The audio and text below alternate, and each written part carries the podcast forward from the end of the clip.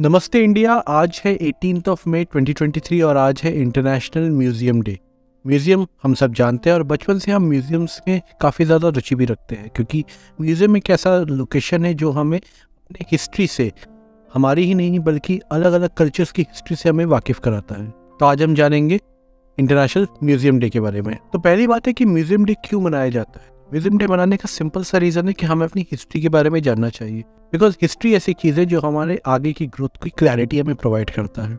अगर हम वर्ल्ड की हिस्ट्री के बारे में जाने तो जिस पैटर्न से ये चीज़ें चली आ रही है, जिस तरीके से चाहे अगर फॉसल्स की बात करें या किसी टेक्नोलॉजी की बात करें या किसी पेंटिंग की बात करें तो उसमें किस तरीके की टेक्नोलॉजी का यूज़ किया गया है, किस तरीके की हमारी इवोल्यूशंस हुए हैं, उन सब चीज़ों की स्टडी करके हम आगे आने वाले केसेस के लिए फ्यूचर के लिए हम पहले से चीज़ें डिसाइड कर सकते हैं।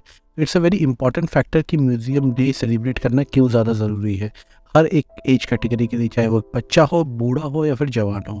और अगला सवाल ये आता है कि इंटरनेशनल म्यूज़ियम डे को एटीन ऑफ़ मे को क्यों सेलिब्रेट किया जाता है? तो बात है 1946 की, जब इंटरनेशनल काउंसिल ऑफ़ म्यूज़ियम नाम के ऑर्गेनाइजेशन का गठन किया गया, जिसमें कि वर्ल्ड वाइड जो भी म्यूजियम्स को सपोर्ट चाहिए और म्यूज़ियम की ग्रोथ चाहिए और म्यूज़ियम को किस तरीके से हमें इस्टेब्लिश करना है, उसके कल्चर को किस तरीके से दिखाना है, वो सारे रूल्स और पॉलिसीज़ डेवलप करने में सपोर्टिंग रोल रहता इसीलिए 1977 में इंटरनेशनल काउंसिल ऑफ़ म्यूज़ियम ने उनके ओरिजिन डे को that is eighteen of May को as a international museum day के तौर पे डिक्लेयर किया गया। उसके बाद से हर साल इस डे को सेलिब्रेट किया जाता है। तो अब चलते हैं हमारे कुछ फन फैक्ट्स के लिए।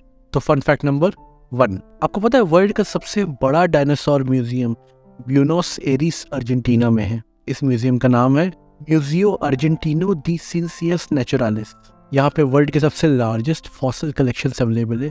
उसी के साथ वर्ल्ड का सबसे बड़ा डायनासोर अर्जेंटिनोसोरस के भी फॉसिल्स यहाँ पे अवेलेबल है। तो now moving to fun fact number two. आपको पता है वर्ल्ड की सबसे बड़ी आर्ट गैलरी का म्यूज़ियम पेरिस के लव म्यूज़ियम को कहा जाता है जहाँ पे 35,000 डिफरेंट आर्टवर्क्स के साथ साथ द एनिग्मेटिक मोनालिसा अवेलेबल है। कहा जाता है कि इस म्यूज़ियम की अगर आप हर आर्टवर्क को भी 30 सेकंड तक देखो तो आपको 100 दिन लग जाएँगे पूरे म्यूज़ियम को घूमने में। तो now moving to fun fact number three आपको पता है कि काफ़ी सारे म्यूजियम्स में बहुत सारे सीक्रेट रूम्स होते हैं जो कि सिर्फ़ कुछ पर्टिकुलर ऑथराइज पर्सन को जाने की ही अनुमति है।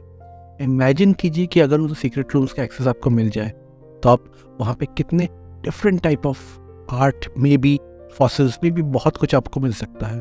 और बेसिकली इसको छुपा के इसलिए रखा जाता है क्योंकि जनरल पब्लिक के लिए सही नहीं है। It might be impacting some sort of things जो कि पब्लिक को दिखाना ज़रूरी नहीं है। तो इसी तरीके से आपको पता चला कि हमारा इंटरनेशनल डे ऑफ़ म्यूज़ियम या फिर इंटरनेशनल म्यूज़ियम डे को सेलिब्रेट क्यों किया जाता है, इसके फन फैक्ट्स क्या है और साथ ही साथ इसको आपको सेलिब्रेट करना क्यों चाहिए? तो फंडा सिंपल है कि म्यूज़ियम हमारी लाइफ को, हमारे पास्ट में लेके जाता है और हमें बहुत सारी नॉलेज प्रोवाइड करता है कि किस तरीके से वर्ल्ड इवॉल्व हुआ है आज तक। आगे भी हम इसके अकॉर्डिंग कुछ प्रिडिक्शंस कर सकते हैं कि आगे आने वाले टाइम में वर्ल्ड किस तरीके से मूव ऑन होगा। तो म्यूज़ियम हमारी तीन इंपॉर्टेंट चीज़ों को इम्पैक्ट करता है एजुकेशन रिसर्च एंड प्रिजर्वेशन तो इसी के साथ आज है एटीन ऑफ़ मे 2023 और आज है international museum day obviously museum को आप अप्रिशिएट कीजिए। ऑब्वियसली म्यूज़ियम तो चाहते हो तो कोशिश कीजिए कि आप आने वाले टाइम में म्यूजियम्स में जाके उसकी आर्ट वर्क उसके फॉसल्स और उसमें जो इन्फॉर्मेशन दी गई है, उसको अप्रिशिएट करें और साथ में म्यूज़ियम डे को सेलिब्रेट करें। तो इसी तरीके की इन्फॉर्मेटिव और नॉलेजफुल सेशंस के लिए फोकट ज्ञान को फॉलो कीजिए और फोकट का ज्ञान लेते रहिए।